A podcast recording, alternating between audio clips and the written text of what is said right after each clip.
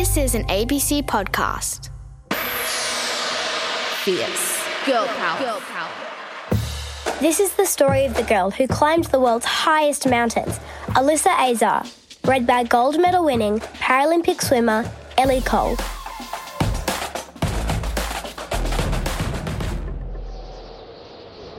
Avalanche!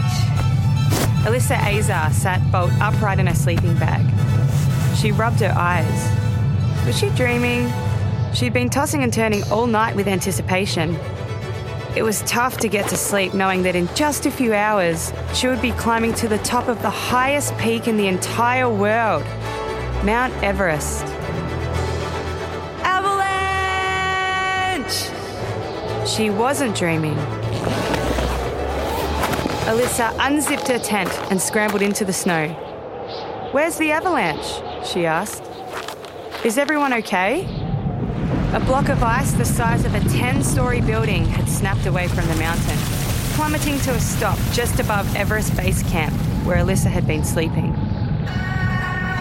A group of Sherpas were caught in the path. Sherpas are local climbers who guide visitors up the mountain. They were preparing the route for Alyssa and other foreigners when the ice came tumbling towards them. What can we do? Alyssa asked. We have to help find them. But there wasn't much she could do. It was too dangerous. Helicopters hovered overhead, winching out the injured and taking them to hospital. They also lifted out bodies 13 of them. Three were never found. Alyssa was numb. She waited in shock until the official announcement came. The climbing season was ending early, and so was her dream of reaching the summit. Alyssa packed her gear and boarded a plane from Nepal back to Australia. There would be no hero's welcome when she landed. But that was the last thing on Alyssa's mind. The true heroes were the Sherpas. Alyssa felt devastated for their families. Family was everything to her. Dad, you have to let me come to Kokoda. Alyssa was six when she started harassing her dad to let her do the Kokoda trek. That's a 96 kilometre hike through dense jungle, rugged mountains, and raging rivers in Papua New Guinea. More than 600 Australian soldiers died there in World War II. Alyssa's dad was an army medic and fitness trainer who led tourist expeditions along the trail. But there was no way he was letting his daughter do something so treacherous. I'll tell you what, he said. You train every day for a year and you can come. Alyssa's eyes lit up. Her dad severely underestimated her willpower. She walked and climbed and jogged, jogged and climbed and walked, all while carrying a heavy backpack every day for 365 days straight. Done, Alyssa exclaimed. Now, let's book that trip. Everyone thought it was a terrible idea. Irresponsible, they cried. Outrageous. Bad, bad parenting. But Alyssa's dad kept his promise. But deep down, he was worried she wouldn't make it. Either that or he'd have to piggyback her the whole way. So he organised two grown up friends to come with them, and he set aside 16 days for the trek. Twice the usual length. Dad, I'm bored, Alyssa said. Can we keep moving? Alyssa's biggest pain on the trail was when the adults wanted a break. All they did was sit around talking. Sitting around talking was no fun. Alyssa wanted to play. There was no Wi Fi, so she tried cartwheels. Alyssa, stop it, her dad said. You'll use too much energy. But Alyssa's energy was endless. Scaling the highest peak of the trail, Mount Bellamy, was practically a piece of cake. I'm on top of the world, Alyssa thought to herself. Or am I? When she found out the real top of the world was Mount Everest, that became her goal. Do you think I could do it, Dad?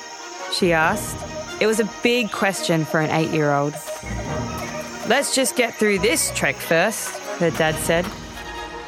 Alyssa finished the Kokoda Trail in eight days, half the length of time her dad had planned for. She became the youngest ever person to complete the trek, and she didn't need a single piggyback along the way. Alyssa's first attempt to climb Everest was stopped by an avalanche, but she wasn't ready to give up. When she turned 18, she returned, determined to try again. I can't wait for tomorrow, she thought to herself as she snuggled down into her sleeping bag. Alyssa woke shaking. No, she wasn't shaking. The ground was shaking. A deep rumble echoed in the distance. Avalanche, Alyssa whispered, but she tried to stay calm.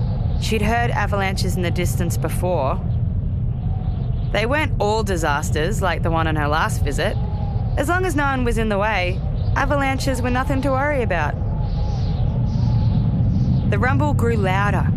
It sounded like an oncoming train. Louder and louder and louder. Alyssa peeked outside. A gigantic wall of white was hurtling straight towards her.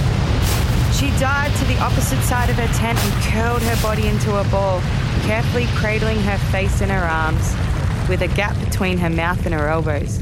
She figured she needed to create a pocket of air to help her breathe in case she was buried by snow. Just breathe, just breathe, just breathe. Alyssa thought to herself, stay down, stay down, stay down. When the rumbling stopped, Alyssa slowly unfurled her body. Half of her tent was flattened. If she hadn't moved, she would have been crushed. She fumbled for a zipper. A ray of light seeped in through the snow. Alyssa crawled towards it. She was above ground. Help! Alyssa helped dig and pull Sherpas and climbers out from the snow and rubble. But she couldn't get to everyone. 21 people died on Everest and more than 60 were injured. It wasn't until Alyssa left base camp that she realised just how massive the earthquake had been. Nepal was a wreck. Entire villages were destroyed. 8,000 people had been killed and more than 20,000 hurt. Once again, she flew back to Australia with a broken heart.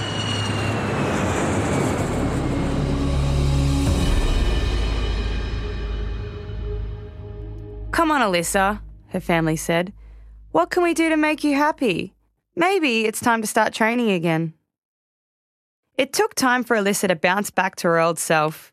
She loved Nepal and the people there. Thinking about the devastation caused by the earthquake was overwhelming. But without training and without a goal, Alyssa felt lost. She couldn't quit. Third time lucky. Just one step at a time, Alyssa told herself. Just one step at a time. Alyssa was stepping carefully along the rungs of a metal ladder placed like a bridge across a crevasse. A crevasse is a giant crack in the ground, similar to a canyon. One slip, and she could plunge into the icy depths below. Made it, Alyssa sighed with a relief. Solid ground beneath her boots had never felt so good. She'd been practicing for weeks, slowly climbing part of the way up Everest, then back to base camp, then a little higher on the next loop, and a little higher and higher again. When the Sherpas said she'd done enough looping, it was time to keep climbing, closer and closer to the summit.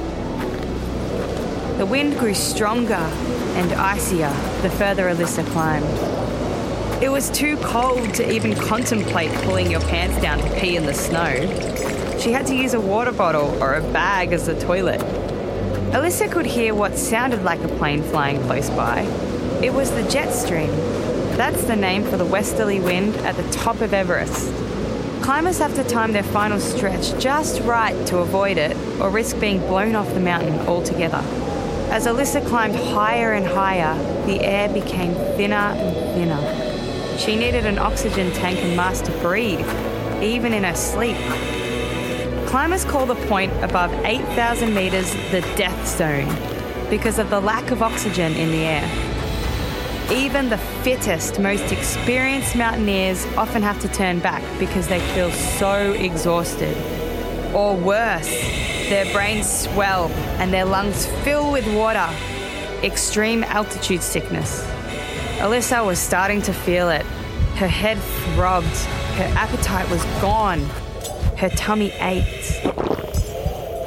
She grew weaker and weaker, slower and slower, taking 45 minutes to climb just 100 meters. Alyssa changed her oxygen bottle and squinted. There, amidst the blankets of white, were red, blue, and yellow Buddhist prayer flags flapping in the wind. Keep going, she told herself.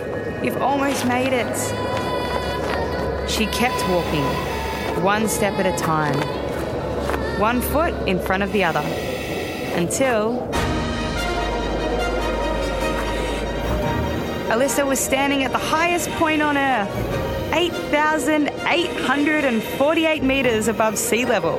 Woohoo! If oxygen wasn't so precious, she'd have yelled some more. Alyssa's cheeks ached from smiling beneath her mask. This is it, she thought. The best moment of my whole life so far. She pulled out her camera and took a selfie. Climbers can't stay at the summit for more than 20 minutes or they'll run out of air. So Alyssa took one final look around. Nepal sat below her on one side and Tibet on the other. Hmm, she thought. Like to climb up from the Tibet side. Maybe next time. Alyssa Azar became the youngest Australian ever to climb Everest. And soon after, the youngest woman to reach the summit from Nepal and Tibet. But she never set out to break records. Alyssa just had a goal, and when she reached it, she was on top of the world.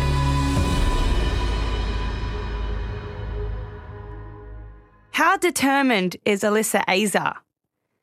For me personally, I think this is a great lesson in determination. It took her three attempts to top Everest, which is a great message in never giving up. Thanks so much for listening to this episode of Fierce Girls. My name's Ellie Cole, and I'm a champion Paralympic swimmer. You can hear more fierceness on this podcast, like this one about Mary MacKillop, the first Australian saint and educator of the poor. Mary MacKillop didn't think it was fair that some children missed out on school because their parents couldn't afford it. So, she started a group of nuns called the Sisters of St. Joseph, who opened schools in the bush where everyone was welcome. The nuns were such good teachers that thousands of kids signed up, and priests wanted to take over. The Sisters of St. Joseph rule the schools, thank you very much, Mary said. The sisters weren't scared of priests, and when they heard about one priest hurting children, they dobbed him in and he was dismissed. But the priest's boss, the bishop, thought that Mary was too rebellious. Sister Mary of the Cross, you are excommunicated, he declared. That's like being expelled from school. Luckily, the bishop changed his mind, and even the biggest boss in the Catholic Church, the Pope, gave Mary his blessing. Today, Mary is known as a saint, and her spirit lives on with the Sisters of St. Joseph and Catholics across the world, who all follow her motto never see a need without doing something about it.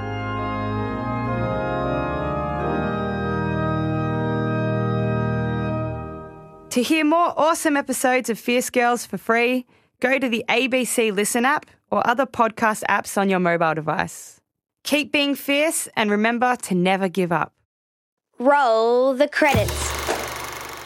Fierce Girls is produced by a bunch of super fierce women and one snazzy guy. It's produced by Alex Lolback. The executive producers are Justine Kelly and Monique Bowley. The stories are written by the uber talented Samantha Turnbull. David LeMay is the amazing audio engineer who puts in the cool sound effects like this one. Kelly Riordan is the boss who lets us make fierce podcasts like this one. Fierce Girls is a production of ABC Audio Studios. And if you need more fierceness in your life, head to the Fierce Girls website, where you'll also find colouring in sheets and posters of your favourite Fierce Girls.